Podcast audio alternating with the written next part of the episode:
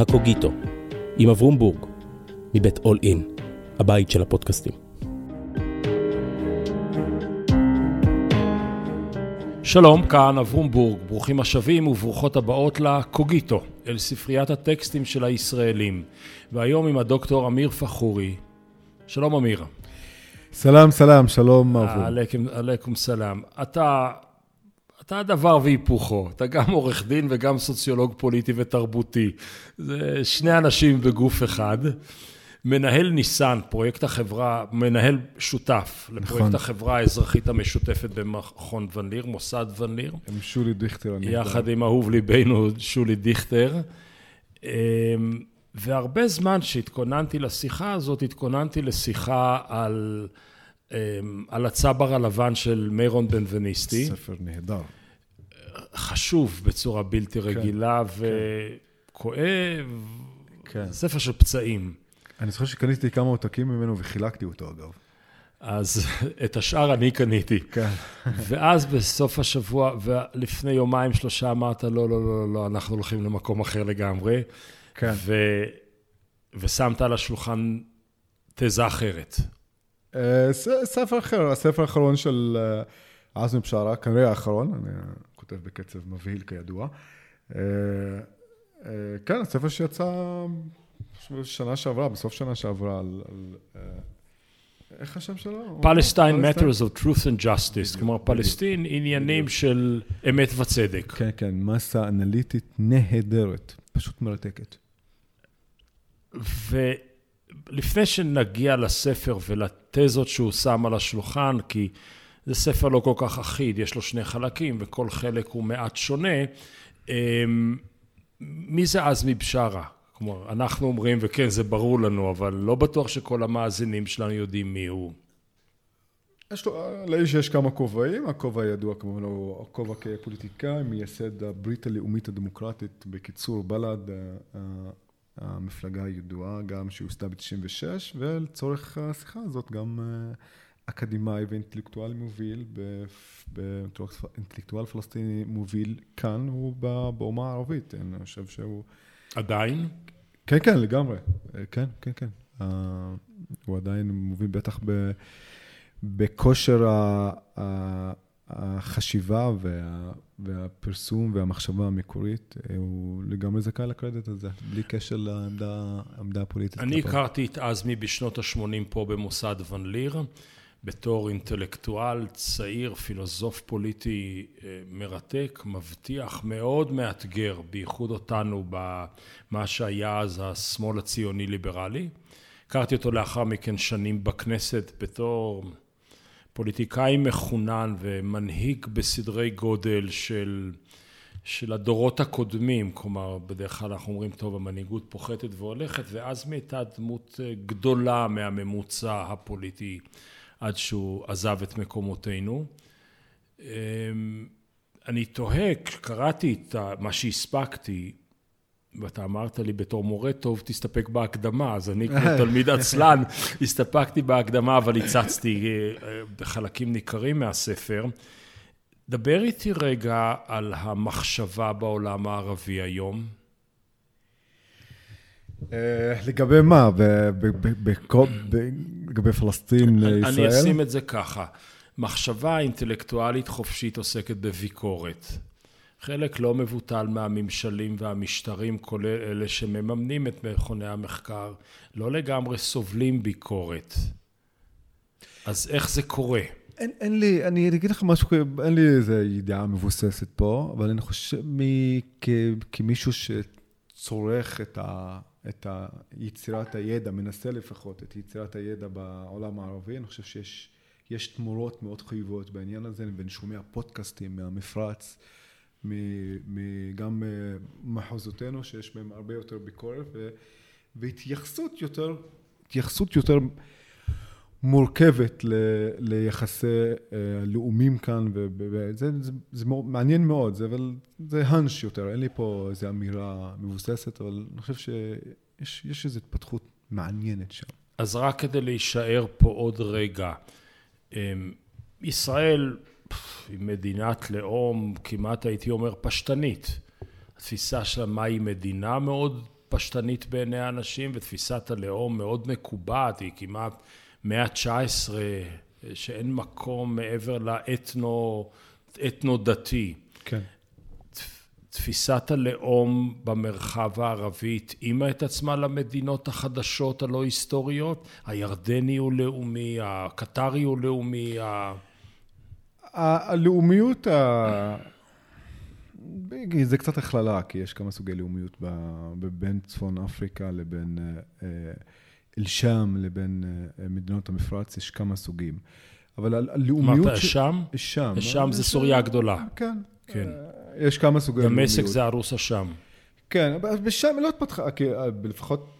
לא אין, התפת... אין התפתחות כמו ההתפתחות הלאומית האתנית, האתנו-דתית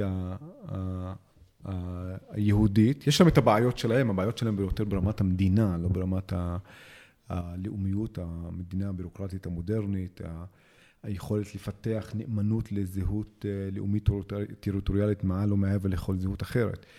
אה, אז הבעיות דומות אבל גם שונות, אבל אה, בכל מה שקשור ליחסי דת ולאום, כמובן שאני קצת עכשיו מפשט את העניינים האלה, יש, יש, ישראל היא בהחלט חלק מה...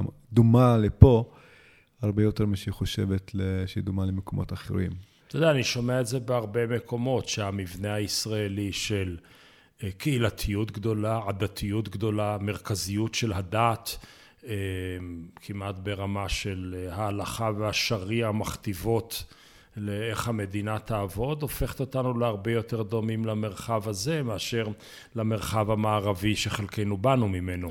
כן, כן, כן. ב, ב, הבעיה של האומות עם ישראל היא לא בבעיה התרבותית, אם אפשר עדיין להשתמש במילה תרבותית. הבעיה היא במישור הפוליטי. הוא בעיה במישור הפוליטית, ובעיה בהיבטים הקולוניאליים של המקום הזה, לא בהיבטים התרבותיים שלו. אז אם מפרקים את המבנה הקולוניאלי שלו, כנראה שהממשקים התרבותיים יהיו קלים יותר. הם כבר מנוצלים עכשיו, אבל הניצול שלהם הוא בעייתי מאוד, כפי שאנחנו ראינו בהסכמי אברהם. ניצול במובן שימוש לטובה, אה, או שימוש. השימוש בהם, השימוש בהם. עכשיו הם מנוצלים לרעה, אבל אה, בהינתן העתיד, ואנחנו עדיין חושבים שהעתיד כזה יכול לקרות, הוא, העתידות עדיין לא נקבעו. לפחות אף אחד לא היה שם וחזר להגיד לנו מה העתיד. אה, הממשק התרבותי אה, בהחלט, בהחלט קיים. מה אהבת באנליזה של עזמי? מה הוא חידש לך? הרי כל כך הרבה נכתב. כן, קודם כל הרבה נכתב. גם לאחרונה הרבה נכתב, לוסטיק הוציא את הספר שלו על מות שתי המדינות. כן, ועל רעיון המדינה אחת בין הירדן אה, לים.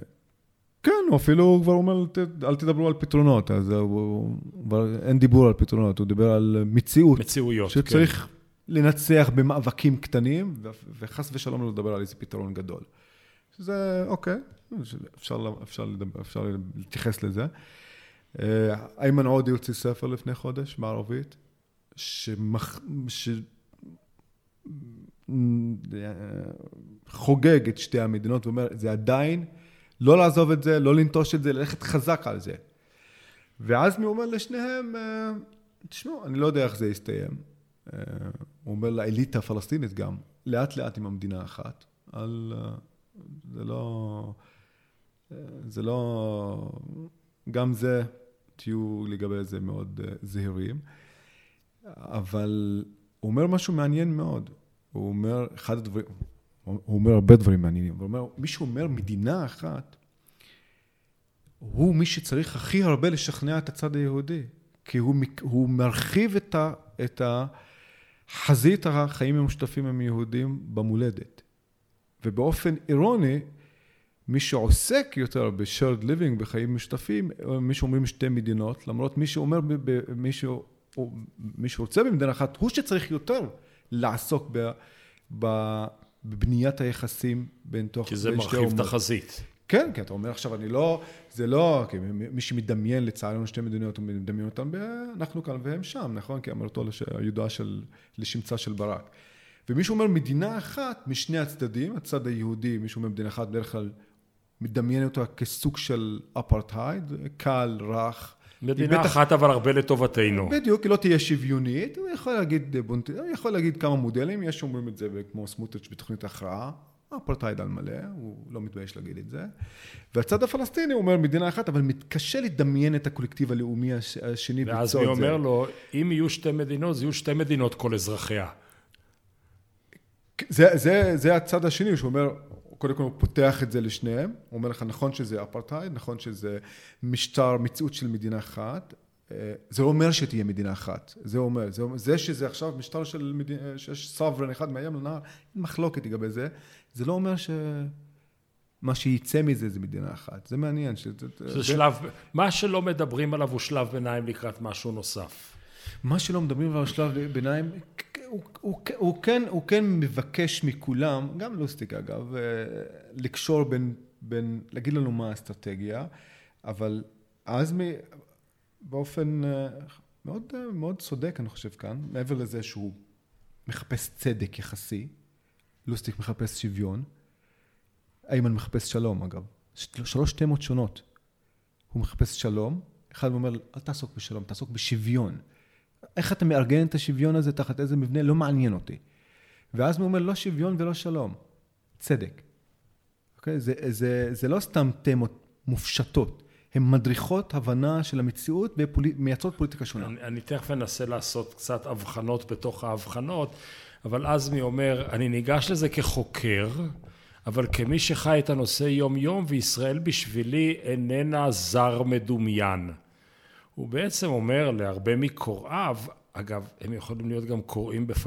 ברמאללה, שהם מרחק עשר דקות נסיעה מהחדר שלך כאן, אתם לא יודעים על מה אתם מדברים, כי אנחנו בעצם לא נפגשים במציאות המציאותית הזאת. אני יודע, אני גדלתי בתוכה.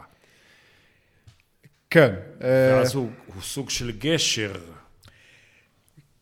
כן, הוא מנתח את ישראל, זה באמת, אה, זה במטה-פוליטיקה שלה, במטה-פסיכולוגיה של הספר, הוא מנתח אותה באופן קר, בלי המטען הרגשי, שצ... שמביא אותה ל...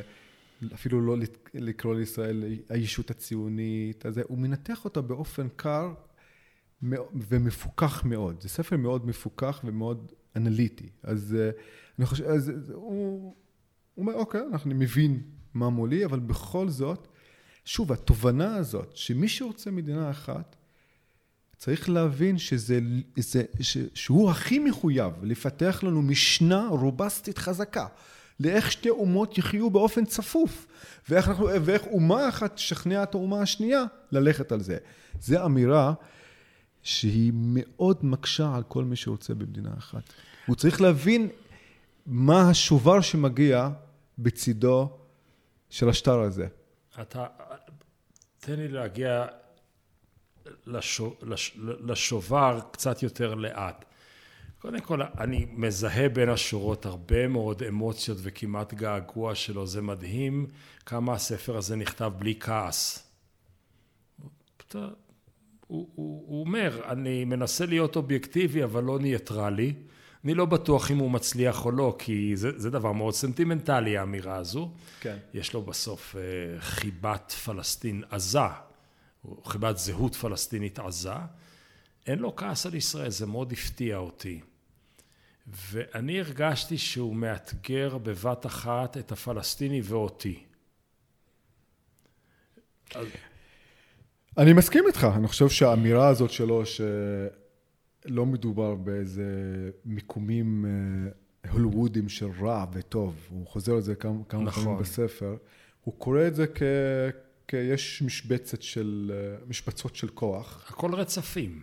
כ- לא רק רצפים, יש משבצות בעולם, כנראה שהאומה היהודית עכשיו במשבצת הזאת, בגלל זה רובה מייצר פוליטיקה כזו, האומה הפלסטינית במשבצת השנייה, בגלל זה היא חווה את העולם זה, אז, אבל אין פה איזה משהו מהותני, על זמני, שעוסק באופן בינארי בין טוב ורע, רשע וטוב, הוא מאוד נזהר מזה, והוא אומר שזה שהפלסטינים הם קורבן במבנה היסטורי מסוים שהוא תולדה של התפתחות היסטורית מסוימת, זה לא אומר שהפלסטינים הם טלית שכולת חלד.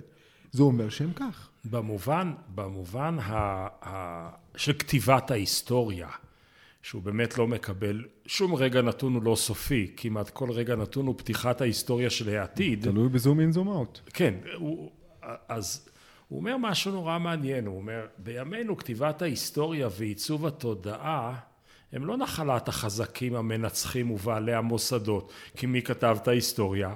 מי שהיה לו סופרים ודיו וארכיון. הוא אומר, הכוחות, הוא אומר, היום יש כוחות אחרים, היום גם החלש יכול לכתוב היסטוריה. והוא אומר, אני מרגיש עלייה של המימד המוסרי בדיון הפוליטי, זה מבוא כן. לצדק שלו. כן. הוא אומר, כאן כבר אתם לא מנצחים אותנו בכוח, כי מוסר וכוח, מוסר לא בהכרח נכנע לכוח. כן, זה מעניין, ש... אני מסכים איתך שאני משווה אותו, ואני לא- קראתי את שלושה ספרים בכריכה אחת. אני, אני מודה שאני כותב ביקורת על שלושתם, על ביחד. והוא הכי, הוא הכי, כאילו אם אני מסתכל על עודי, כמאוד אה, אה, נאמן למסורת הקומוניסטית, הוא מושפע, לא נאמן, הוא לא, הוא מדבר על אינטרסים, לא על מוסר, אוקיי? יש לו אינטרס משותף, יש, יש שיח, שיח על אינטרסים. לוסטיק מדבר על, אה, על, אה, על מאבקים קטנים, יותר על כוח, אבל מי שידבר על תנועות סולידריות עולמיות, או להכליל את, ה, את שחרור פלסטין, את תנועת השחרור, כחלק מההתעוררות המוסרית, שאז מאבחן אצל הדורות הצעירים יותר בעולם, זה בהחלט uh, מעניין, במיוחד נוכח הזה שרוב האינטלקטואלים כאן מרגישים את uh, uh, דלות המוסר, הם חושבים שמוסר לא יכתיב. זה מוצר, מוצר... לא, לא יעצב את הפוליטיקה ולא את התוצאות הפוליטיות. זה, זה, זה מעניין, זה בהחלט שווה יותר. הוא עדיין דבק בשיח המוסרי, זה לא מנתק אותו משיח של, של, של כוח גם. זה לא מנותק משיח של כוח. תראה, אני מסכים, אני קורא את אותה קריאה, ואני אגיד ככה, מכיוון שאיימן הוא עדיין פוליטיקאי פעיל, אז הכלים שבהם הוא מנתח את המציאות הם כלים פוליטיים. שלום והסדריו הם, הם התארגנויות פוליטיות. כלומר, ביום שתוציא את איימן מתוך המערכת הפוליטית, או שתוציא את המערכת הפוליטית מאיימן, יש, יש ניתוח כזה ברמב"ם. יכול להיות שאפשר לעשות את זה. אתה תגלה פתאום בן אדם שמחובר לפיירוז ולאום כולתום, ומבין את נאצר, נאצר אחרת לגמרי ממה שרובנו מבינים אותו כ... לא? אתה לא מסכים? אה, לא, זה המסכים שלי, לא הלא מסכים. אה, כן, הם לא ראו אה, שנענעת כן, בראש. אבל הוא עדיין כותב בתוך הפוליטיקה, כי הוא רוצה להשפיע על כלי הכוח והמנופים. איין לוסטיק הוא אדם קצת נואש, באיזה מובן? הוא אומר, אני לא סופר מדינות, אני סופר זכויות. אוקיי, right based approach. ועכשיו, מה שאני מרגיש בעזמי, וסליחה לא, לא יודע לארגן את זה בדיוק. יושב אדוארד סעיד בסוף המערב וצועק עלינו איך אתם רואים את המזרח. יושב עזמי בשארה בסוף המזרח ואומר לנו כך אני רואה את המערב. ומה הוא אומר? הוא בעצם אומר שהכוחות המעצבים של המאה העשרים ניגפו לפני אידיאולוגיות של כוח. לפני, בפני הפוליטיקה של הזהויות, בפני הפופוליזם, ואנחנו נמצאים במפנה אתי. ובמפנה האתי הזה, איחוד של מאבקים הוא ההזדמנות הפלסטינית. Black Life Matters ו-Palestinian Life Matters, צודק או לא צודק זה לא חשוב, אבל האיחוד של שניהם נותן לנו מכפלות כוח הרבה יותר גדולות מאשר אי פעם היו לנו. והוא אומר, let's go for that. אין, אין, אין ספק שהוא רוצה שהמאבק לשחרור העם הפלסטיני, זה לא מאבק אגב לסטייטהוד, שים לב, מאבק לשחרור העם הפלסטיני, שסטייטיזם, מדינתיות היא כלי, היא לא מטרה. בגלל זה אני לא אוהב גם את החלוקה בין זכויות למדינות. המדינות הן ערבויות מסוימות לזכויות, אנחנו לא דנים בהן כ...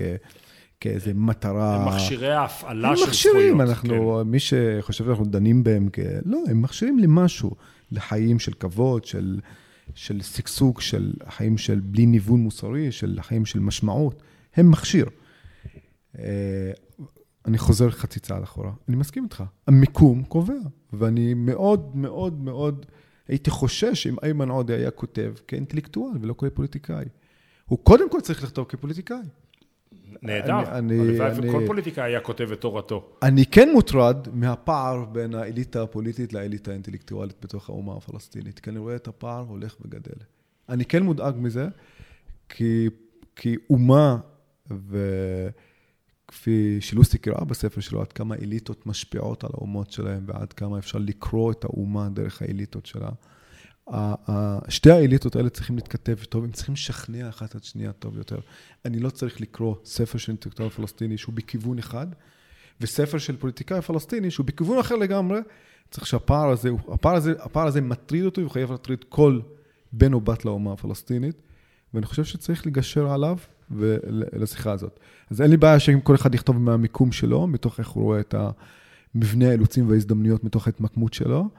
אבל השיחה צריכה להיות אה, טובה יותר בין, בין, בין אה, אה, שני האדנים האלה של, של כל אומה מודרנית. עזבי עושה פה מהלך לדעתי שמהדהד מציאות שעדיין לא ממופה. אני, אני מניח שכמוני ראית את המונדיאל בקטאר. כמובן.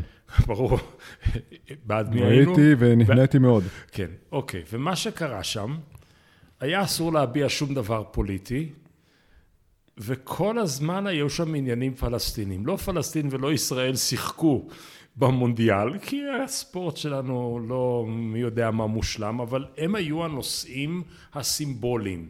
והציבור ביציעים מניף את דגלי פלסטין. והעיתונאים הישראלים אומרים, אבל למה אתם אומרים לנו פלסטין?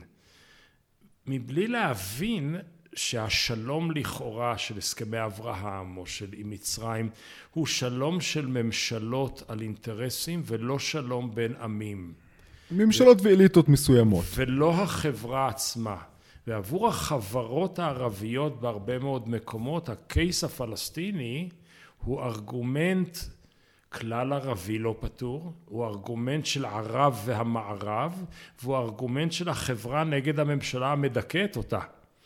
זה... ועל זה, ועל זה עזמי פורט מאוד, פה. מאוד, מאוד, הוא זה תמה מאוד חזקה שהוא מבקש, כאילו, זה ב...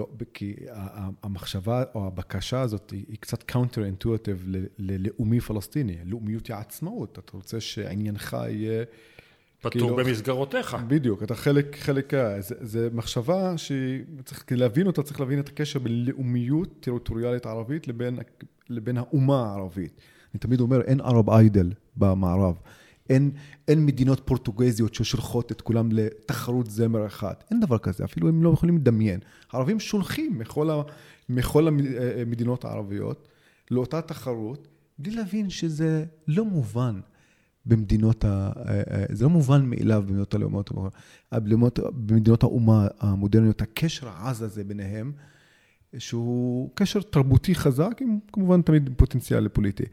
ועזמי באופן ממשיך את זה, הוא אומר, למרות שאני מאמין בלאומיות הפלסטינית המודרנית, הוא מתחיל בספר הזה, בתולדות הלאומיות, ה... אה, הלאומיות הפלסטינית. החלק הראשון זה הרהורים על מקרה צודק. כן. כן. הוא מתחיל, הוא מדבר שם על, על תולדות, הוא מדבר על, על, על, על איך להבין את עלייתה של האומה הפלסטינית, אבל בכל זאת הוא מתעקש שתהיה חלק מה, מהעניין הערבי. זה, זה לא מובן מאליו, הוא מתעקש שהיא תהיה מעניין, והוא, והוא מסביר למה היא חלק מה... מה מה, מהמקרה הערבי, למרות שלא בהכרח, כי לאומות, לאומות, יש, לאומות הערבות יש להם גם עניינים משלהם לדאוג להם, כפי שכולנו יודעים. כמקרה של, כמקרה של אי צדק, והאי צדק הזה הוא, הוא מדגיש, הוא אי צדק אה, שנעשה על ידי מבנה קולוניאלי, מנשל. אבל הוא, הוא, הוא, הוא יותר בוטה ממך, אתה מאוד מעודן. הוא אומר שהמקרה הפלסטיני הוא השארית האחרונה הלא פתורה של מורשת הקולוניאליזם. נכון. ובמובן הזה אתם המערביים לעולם לא תוכלו לצאת לדרככם משוחררים מההיסטוריה שלכם כל עוד המקרה האחרון לא פתור. זה, זה לא עזמי, זה, זה, אני חושב שהוא לקח את זה מנדים, הוא אומר את זה אפילו בספר, הוא לקח את זה מנדים רוחנה, הוא לוקח ממנו הרבה, שניהם אינטלקטואלים אה, מרשימים ביותר. וזו השיחה בין האינטלקטואלים בתוך הספר היא מאוד מעניינת. וכן, יש הסכמה, אני חושב, בין הרבה מומחים, שהמקרה של הקולוניאלי האחרון, הפתוח, בגלל מה שהוא קורא לה, ישראל did not nativize, היא לא, היא לא, היא לא הפכה למדינת כל אזרחיה. כי הרבה מדינות קמו כמדינות קולוניאליות, הן פשוט התפרקו והפכו למדינות אזרחים. בגלל שישראל לא הלכה לשם, אבל גם לא הכריעה, המקומי הפלסטיני, לא אמרתי יליד, לא אמרתי אינדיג'נס, אמרתי המקומי הפלסטיני הוא מאוד נוכח בתזה הזאת. הוא לא, הוא לא נקרא מחוץ לישראל, הוא נקרא, הוא ככוח מרכזי בתזה הזאת, בגלל שהוא עם תודעה לאומית בגלל זה הוא אומר, גם אל, אל, אל, אל, תתארו אותם כ-indigenous people. בגלל, שיש להם תודעה לאומית חזקה. יותר מזה, שהתודעה הלאומית הפלסטינית נולדה עוד לפני שהיהודים כן. הגיעו. כאן הוא מתווכח עם שוק הפורט, שאמר שהתנועה הפלסטינית היא בעצם התכתבות או תנועה אחות. אה, לתנועה הציונית. והוא אומר, מה פתאום, הייתה לנו תודעה פוליטית לפניכם. הוא נסמך על שמואל מגדל וקמרלין כן, כאן. כן. כן, וקצת על חלידי. נכון. אבל על שמואל באופן מפתיע, על קמלינג ומגדל כאן, כן. זאת אומרת, הוא, כאן הוא נכנס לתוך התפרים הישראלים, ואומר, לא, לא, לא, לא, הייתה לנו תודעה פוליטית קודם, ולכן אנחנו לא ילידים, אלא אנחנו מציאות. אגב, זו תובנה שתעניין את, את, את המון מהמומחים מה, והקהילה הפוליטית מסביב לעניין הזה. שאינטלקטואל בכיר אומר לא להתייחס לפלסטינים כ indigenous. כי indigenous מצמצם אותם ל... ל... אומר שהם הפסידו את הקרב. indigenous אתה הופך להיות אחרי שהפסדת. ואז אתה תובע איזו מובלעה תרבותית. שמורת טבע, שמורה של האינדיאנים או של האבורג'ינים. הוא כן. אפילו מציין את זה. כן. זה מעניין, והוא הולך ל homeland minority, או homeland nationalism, שזה, הוא לקח את זה כפי שהוא כותב מרוחנה. זו תובנה מאוד מעניינת. הוא, אני חושב שהיא חצי מחדשת, והיא, והיא שונה, והיא שונה מאוד, אבל מה שיותר מעניין זה להגיד שזה סכסוך פתוח, שעדיין סכסוך פתוח, והפלסטיני יש לו תפקיד אה, בלעצב את סופו. התפקיד שלו גם לעצב את סופו, והעיצוב של סופו יבוא עם שיחה לאומית עם הצד השני, כי הוא כותב להם ש... פתרון, שבסוף אומר שהוא מעדיף את המדינה האחת הדו-לאומית, המדינה האחת הדו-לאומית, לא החילונית, לא הפת"חית החילונית דמוקרטית. בדיוק, הוא אומר, המדינומית זה, זה, זה התפתחות מהעשור האחרון, בשיר כתב על זה, אה, אה, מהראשונים שכתב על זה, על, על בסברידג', אה, שכן, הם, אנחנו מכירים באומה יהודית ישראלית שקמה כאן, עם בתולדות ההיסטוריה, עם, עם, עם הנסיבות ההיסטוריות, לא באומת עולם, לא בעם עולם, אני לא מקבל את הנרב הציוני. רגע, רק להבהיר את המושגים. אנחנו מכירים באומה שקמה כאן, זאת אומרת ישראל היא מציאות שלא חוזרת לאף מקום, ותכף אני אגיע לחוזרת לאף מקום. כן. עם עולם, אומר מדינת ישראל שייכת לעם היהודי, לאמור שהסטייק הולדרס הם בסן פרנסיסקו בכלל. כן. את זה אנחנו לא מקבלים, אומר וגם, עזמי. כן, אבל לא את החזרה למולדת, אנחנו מקבלים. אבל אתם פה כעובדה קיימת. אנחנו מקבלים שעברו, כי הוא נולד כאן, והתפתח קולקטיב עם מאפיינים לאומיים. נדבר. וזה לא אומר שיש לזה, שהרחם הלידה אינו קולוניאלי, אני אומר שהולדה בעוולה היא הולדה. הוא אומר לפלסטינים משהו מאוד מעניין. הוא אומר, האלג'יראים, הצרפ... הקולוניאליסטים האלג'יראים חזרו לצרפת. הוא אומר, לדור הישראלי הנוכחי אין לאן לחזור. זה, זה... זה, זה, לשם אתה מכוון. כן, אני לא אהבתי את ההשוואה לאלג'יר, אני חושב שאלג'יר מבלבלת, מבלבלת מאוד את התודעה הפלסטינית, מאוד. נכון, כולל ביכולת של הסיכוי להצליח במהפכה. כן, היא מאוד מבלבלת את הפלסטינים באלג'יר, אבל אני מבין, הוא לקח את אלג'יר ודרום אפריקה, אני חושב שאפילו דרום אפריקה קצת מבלבלת את הפלסטינים. כל אנלוגיה היסטורית קצת מטעה. כן, אבל אנלוגיות אלג'יר, ואני קורא לזה להיות תקוע בין שני השחורים, השחור של ארה"ב, שהוא הכי מבלבל את הפלסטינים. כי he rallies around the USA flag, זה לא, אין שם... כן. אין שם מרטין לותר קינג, יש מאבק אחר. כי זאת אומה אזרחית. אומה אזרחית, אין, כן. זה מאוד מבלבל. עכשיו, בהיבטים הרגשיים, האתיים, הסטריאוטיפיים, גזענות, כן, זה דומה. בהיבטים הפוליטיים של כוח, של היסטוריה, זה שונה מאוד. זה מצר, אוקיי, אותם גדול. השחור של דרום אפריקה גם מבלבל, כי, הש... כי הפלסטיני, קודם כל יש שני קולקטיבים. כי הוא חברת הרוב. הוא חברת הרוב, הוא חברת הרוב, ואין, ו, ושניהם היו חלק מאותה מדינה. לא, שאף אחד לא ערער על ה... על ה, ה אני חושב שהשיעורים משם הם טובים, אבל מאוד מוגבלים, ואני חושש שהם מבלבלים אפילו.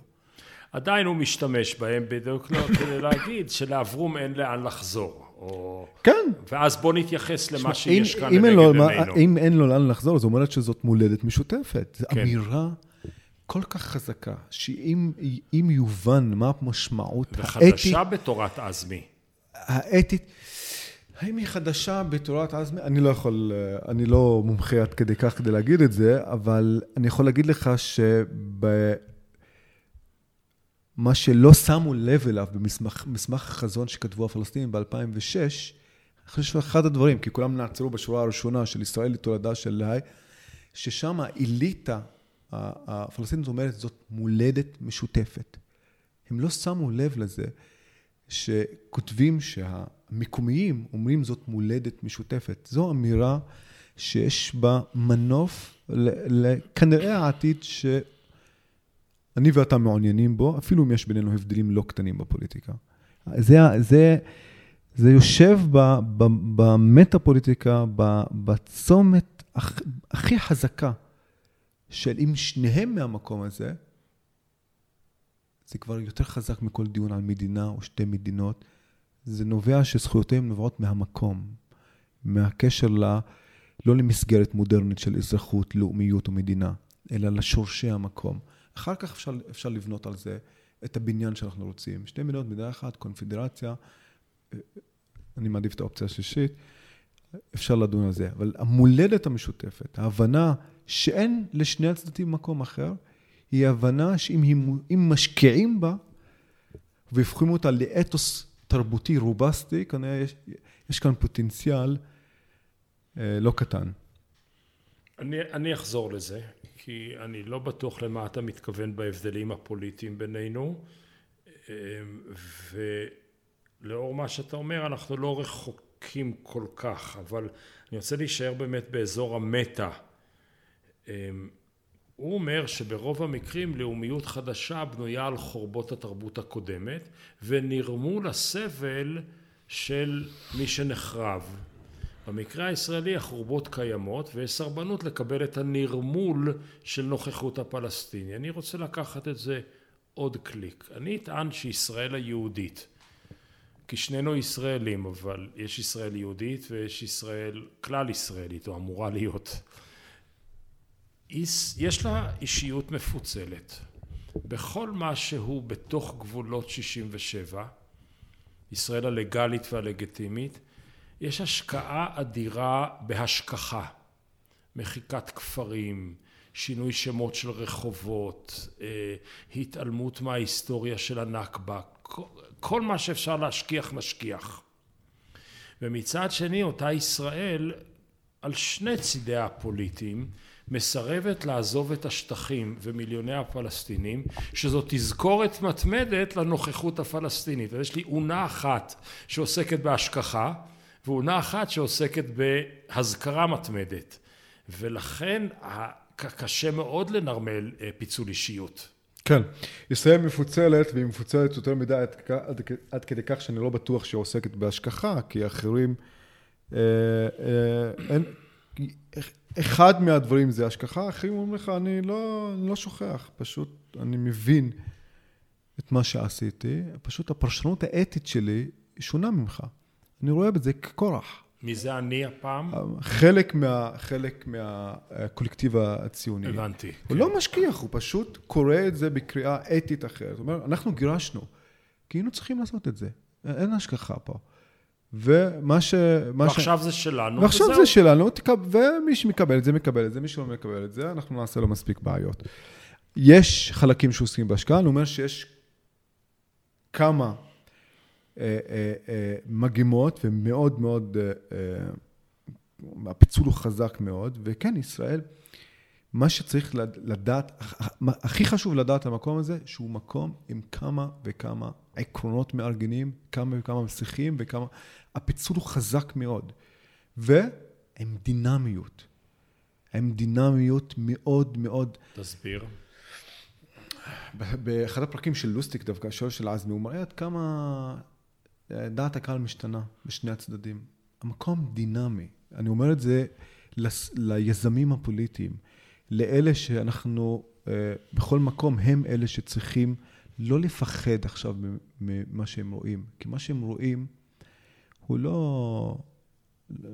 הוא לא, הוא לא, הוא לא, לא להקשיח את המציאות, המציאות משתנה, לזהות תמיד את הפריצות, את הדינמיות, את האפשרות. כאן הוא אומר משהו נורא מעניין, הוא אומר שלדעתו הירידה בתשומת הלב המדינית בצד הפלסטיני, כי הנושא הוא, כי, כי טראמפ הוריד אותו מהשולחן, העלתה את המודעות הדמוקרטית בתוך פלסטין.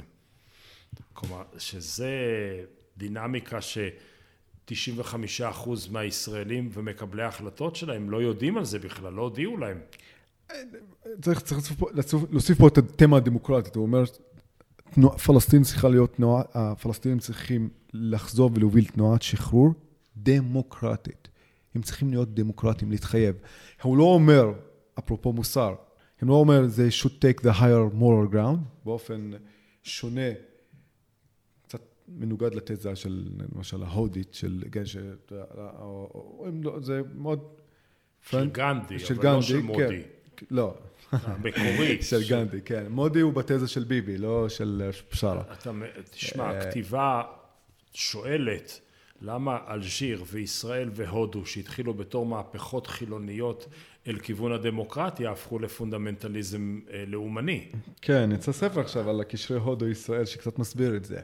מייקל וולצר כתב על זה כבר לפני כמה כן, שנים, אבל כן. אוקיי, אז, אז אתה אומר, הוא אומר לא את הכיוון הזה, אלא דמוקרטיזציה של ההליך הפוליטי הפלסטיני? כן, הוא אומר, הוא, הוא דמוקרטיזציה, לא, כלפי פנים וכלפי החוץ, כלפי בחוץ. קודם כל, התנועה הזאת צריכה להיות אינקלוסיבית, במובן הזאת שהיא מדברת לכל באי המולדת. המסגרת היא מסגרת המולדת. בתוכה יכול להיות אה, הוא לא, אגב, הוא לא, הוא, הוא לא שולל את שתי המדינות באופן די מעניין. עם רוב האליטה הפלסטינית כבר נהנית לחבוט ולבעוט בפתרון שתי המדינות, בצדק או לא, שלא כל אחד ישפוט. הוא לא שולל אותו.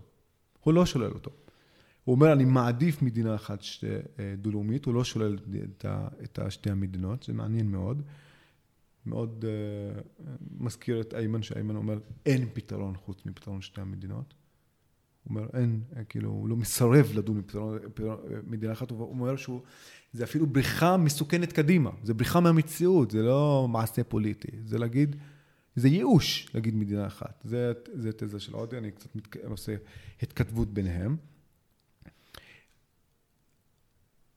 והיא צריכה להיות דמוקרטית בזה, לא צריכה להיות, הוא לא אומר שצריכה להיות חילונית, הוא אומר שהיא צריכה להיות דו-לאומית, בנויה על מסגרת של באי המולדת ודמוקרטית. זה, זה העקרונות המארגנים שלה. אז כשאני קראתי את זה אצלו, חשבתי שהוא מנסה לאתגר את הפוליטיקה הפלסטינית הנוכחית ואת דעת הקהל הישראלית הנוכחית. באיזה מובן? קשה מאוד להגדיר את הרשות הפלסטינית של היום כדמוקרטית. כי לא. קשה. ו...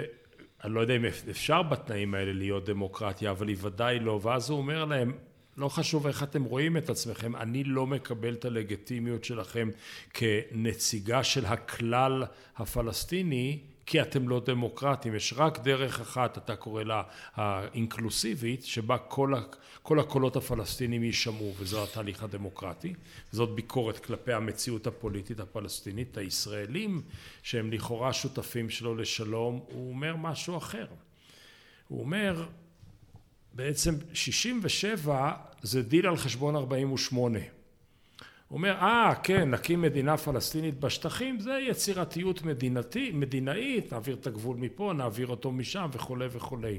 אבל מה שאתם באמת צריכים להתמודד איתו, זה העוולות ואי הצדק שנולדו ב-48, כי עד שלא תתמודדו עם 48, שום שתי מדינות לא יחזיקו מעמד. אז הוא בעצם מאתגר את פלסטין ומאתגר את ישראל משני הצדדים של אותו מטבע, 67-48. אני מסכים איתך שהוא מאתגר את הפלסטינים, כנראה לא פחות שהוא מאתגר את היהודים הציונים.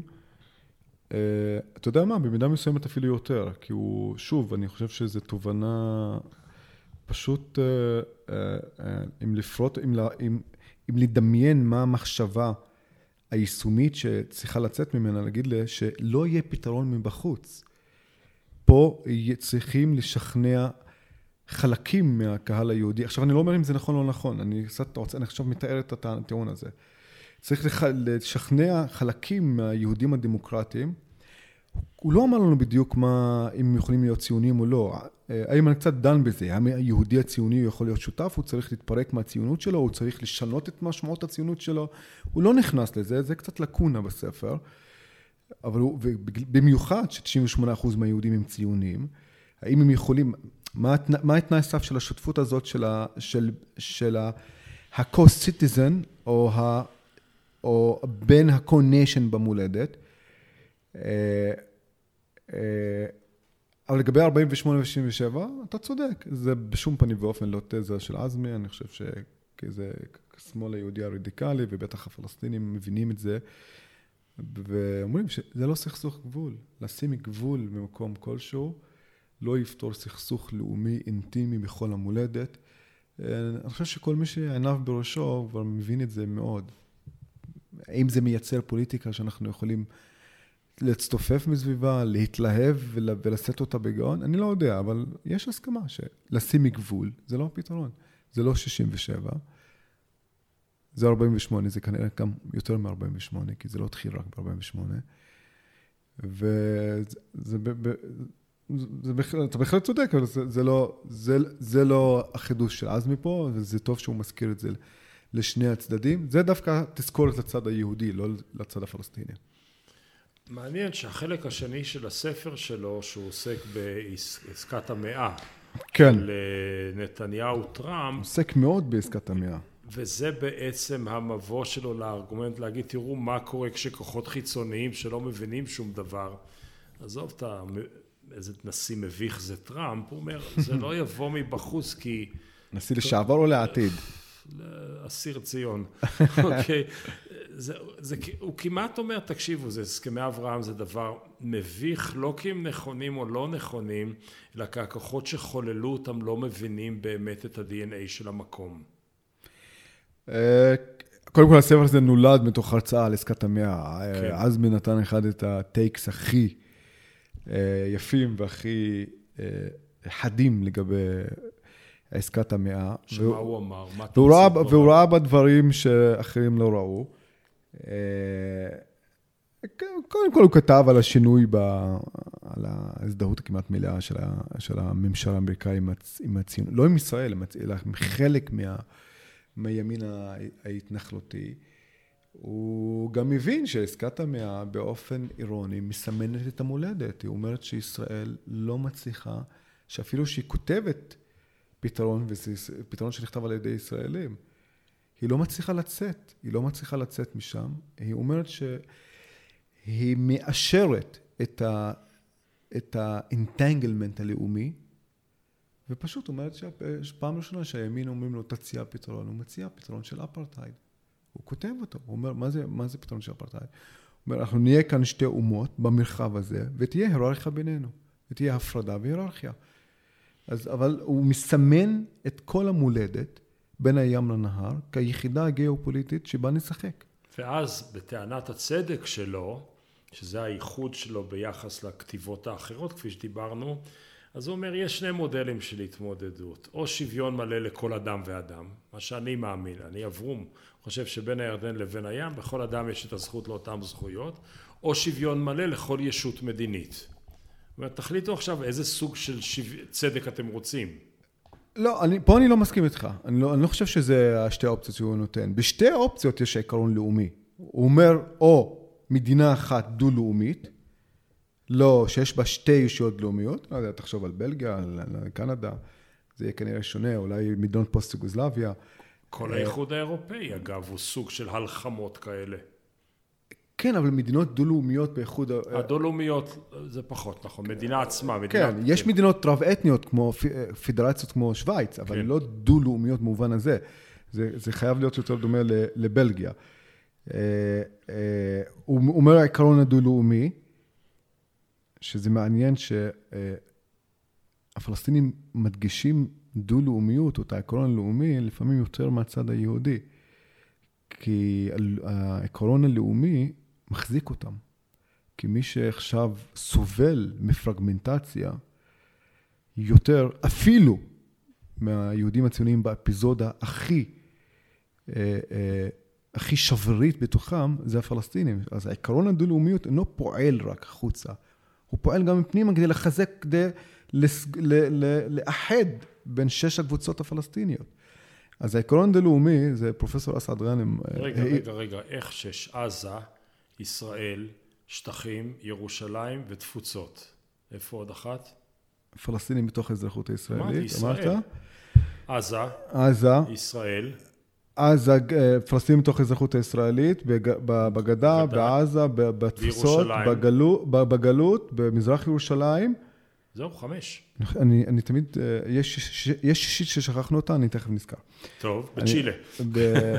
אמרנו גלות. אני סופר תמיד חמש, אבל בסדר. אמרנו, אמרנו גלות. אבל יש פלסטין שבורה, כן. ועקרון הדו-לאומיות מאחד אותה. הוא לא רק פועל, הוא רק הכרה אה, אה, של המקומי בלאומיות שקמה מתוך הרחם הקולוניאלי של הצד השני, אלא הוא גם מאחד אותה. ובאופן מעניין מאוד, הוא אומר, אם אנחנו הולכים לשתי מדינות, שהוא שוב, הוא לא שולל אותן. הוא אולי היחיד שלא שולל עדיין את שתי המדינות, מתוך האינטלקטואלים הפלסטינים הבכירים. אולי היחיד. שתי המדינות יהיו predominantly Arab, Arab state, Arabic, Arab state and predominantly Jewish state, but civic nations, a state of all, of all citizens. מדינת אזרחים, אבל של, בעיקר של הקהילה הפוליטית היהודית, ובעיקר של הקהילה הלאומית את זה הוא לא. מסביר, מה, מה, זה, מה בדיוק אה, יהיה. זה צריך- בסדר להשאיר את זה עמום, כי הוא לא עוסק ביצירה אפשר, מדינית. אפשר, אפשר, אפשר לחזור אחורה לכתבים שלו, להבין את ההבדל בין אופי למהות. אה, כן. אה, יש לו דיון בתוך העליון, התפלמסות סביב זה, עם שופטי העליון, ואפשר לחזור ואולי למלא את זה. זה כשרצו לפסול אותו. כן, יש שם, יש שם פרוטוקול מעניין, אבל זה, זה גם תובנה, זה גם תובנה ששווה ל, ל, לעמוד אצלה. להגיד שמדינת כל אזרחיה יכול, יכולה להיות predominantly ערבית, או מדינת כל אזרחיה יכולה להיות predominantly יהודית, זה מעניין, זה מעניין. אני, אני לא בטוח שאני מכיר את זה מ, מ, מכתיבה אחרת, וזה משאיר לנו אולי מרחב מחשבה בתוך השתי מדינות שאינן בתוך המחשבה הקיימת היום של אה, מדינות, מדינה, אה, אתנוק- אתנוקרטיה.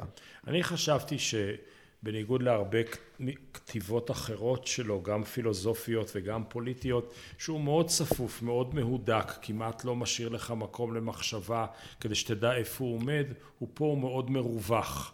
הוא משאיר הרבה מאוד מקום לנו למלא את החללים שהוא שם. כלומר, הוא שם מתווה ולא שם תוכנית עם פרטים. וחשבתי שזה מאוד מעניין, כי זה מאפשר לשוחח איתו, וזה לא דוגמטי של take it or leave it. כן, בסוף הספר אומר, הספר הזה הוא לא ספר אסטרטגי, הוא ספר אנליטי. כי כדי לדבר על אסטרטגיה צריך לאפיין סוכן היסטורי. ובלי סוכן היסטורי אי אפשר לדבר על אסטרטגיה. כמה שורות אחר כך, הוא מתחיל לדבר על אסטרטגיה. זה- אני כי זה גדול ממנו. ואני זוכר שצחקת, עכשיו כתבת שלא צריך אסטרטגיה. ואז כמה שורות אחר כך הוא מתחיל לדבר על, על, בכל, על, בכל על ה... האסטרטגיה. ו... אה, היא, היא, היא, היא לא אסטרטגיה אינקרימנטלית של ניצחונות קטנים זה של לא לוסטיק. אוסף טקטיקות, לא. זה תמונה גדולה, זה כן. ביג פיקצ'ר. כן, לוסטיק אומר, לא, עזוב אותך ביג פיקצ'ר, זה מבלבל אתכם. תפרקו את זה לניצחון ב- במפלגה דו-לאומית ב- בבאר שבע, לא יודע, דוגמה מהיומיים האחרונים. כן. כן. תפרקו את זה לבית חולים בירושלים, תפרקו את זה למאבקים קטנים, בלי קשר ל... ל, ל של שוויון, מאבקים קטנים לשוויון, בלי קשר ליעד הסופי. מישהו כתב בסוף שנות ה-80, שלפעמים אוסף הטקטיקות נהיה אסטרטגיה. וזה בין לוסטיק לבין, לבין עזמי משהו כזה קורה. היה לי דבר אחד מאוד מוזר, באיזשהו מקום הוא כותב שהישראלים דחו את החלטת החלוקה של האו"ם ב-47. זה הדבר היחיד שלא הסתדר לי בכל הארגומנט שלו, כי השאר אני רואה את, העובד, את המציאות העובדתית כמוהו. או שלא הבנתי משהו. אם, אם אני הבנתי את זה נכון, אני מכיר את זה בפרק הראשון, אם הבנתי את זה נכון, זה... Uh, מאחורי זה, זו פרשנות שלי, כמובן יכול להיות שאני טועה, כפי שיכול להיות שאני טועה בהרבה דברים שאמרתי עכשיו. שההיבט זה שהקמת המדינה היהודית לא הייתה מתאפשרת בחלוקה, כי שום מדינה יהודית לא הייתה קמה עם 475 אלף ערבים בתוכה.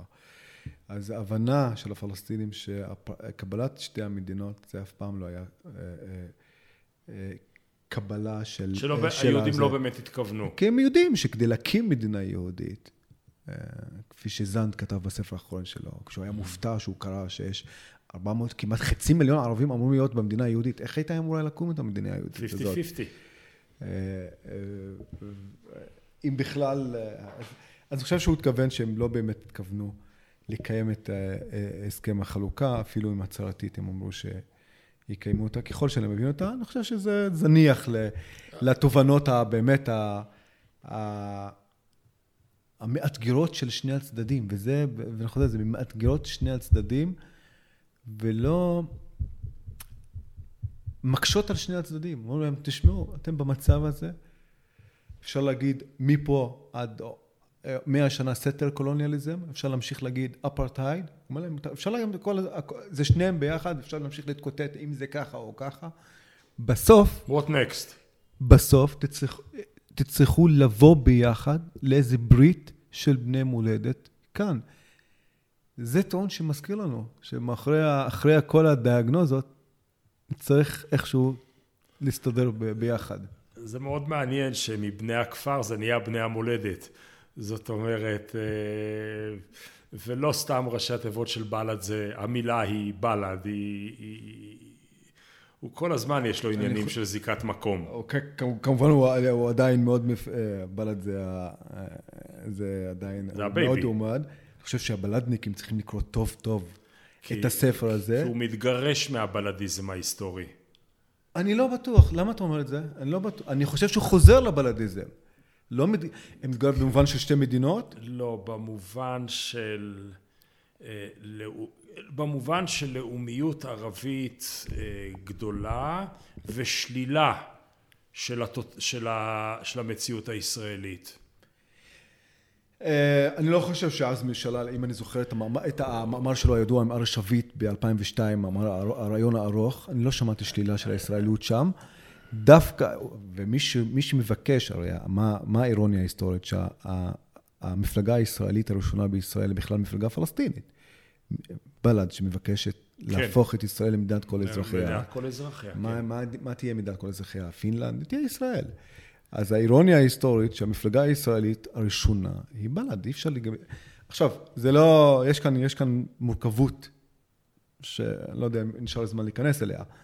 אבל אני חושב שהבלדניקים, ואני רוצה, אני חושב שזה משפט חשוב להגיד אותו, צריכים לקרוא טוב טוב הספר של עזמי ולהבין את הנטל, את האחריות ההיסטורית שמוטלת על כתפיהם. כי אם הם, והם עדיין מחזיקים ממנו כהוגי דעות שמשפיע עליהם, בצדק, אם הם מבינים מה המטלה ההיסטורית שמוטלה, אה, אה, שמוטלת על בל"ד, הם ירגישו את האחריות המוסרית והפוליטית הגדולה מאוד שנובעת מלהחזיק את הפרויקט שלהם. הפרויקט שלהם הוא פרויקט, אחד הסיכויים שלנו להגיע, לייצב את המולדת הזאת, אבל הם צריכים לקרוא אותו טוב טוב ולהתחיל לייצר את הפוליטיקה היומיומית ממנו. אני, אני רוצה לסיים במשהו, הוא מחוייך, אבל הוא, הוא משמעותי. חלק לא מבוטל מחבריי נאמני השתי מדינות, החלום האופרטיבי שלהם זה שמרואן ברגותי יצא מהכלא ואני, וינהיג את המדינה הפלסטינית. ואני מהרהר לעצמי, אני שרוצה כאן מדינת כל אזרחיה, אני בעצם רוצה שעזמי בשארה יחזור. אה, אני חושב ש... חיסרונו מורגש. חיסרונו מורגש. אני חושב ש... שיש לו... אני, אני חושב שרובנו יסכימו שחסרונו מורגש, ואם הוא יחזור תהיה לו תרומה אדירה למולדת. אני שמח שאנחנו זוכים לקרוא אותו. אז הנכחנו אותו. והוא לא, הוא מונכח טוב, הנכחנו אותו פה. אני כן, אני ממליץ לחברים והחברות הפלסטינים והיהודים כאחד לקרוא את הספר החשוב הזה. הוא לא רק אנליטי, הוא גם מתכונת טובה לייצר ממנה פוליטיקה מוסרית, יישומית ומפוקחת. Palestine Matters of Truth and Justice. אמיר, תודה רבה. יעתיק אלף עפי, שוקר לילך. שוקרן אחוי. בשיחה הבאה. אינשאללה, קריבן. בנבניסטי על הצו הלבן. על הפרק האחרון שלו. כן. מאוד מאוד מתכתב עם זה. וזה כמעט פרק המשך לזה. כן, כן. אמיר, אלף תודות, כמו תמיד. תודה לך. תודה.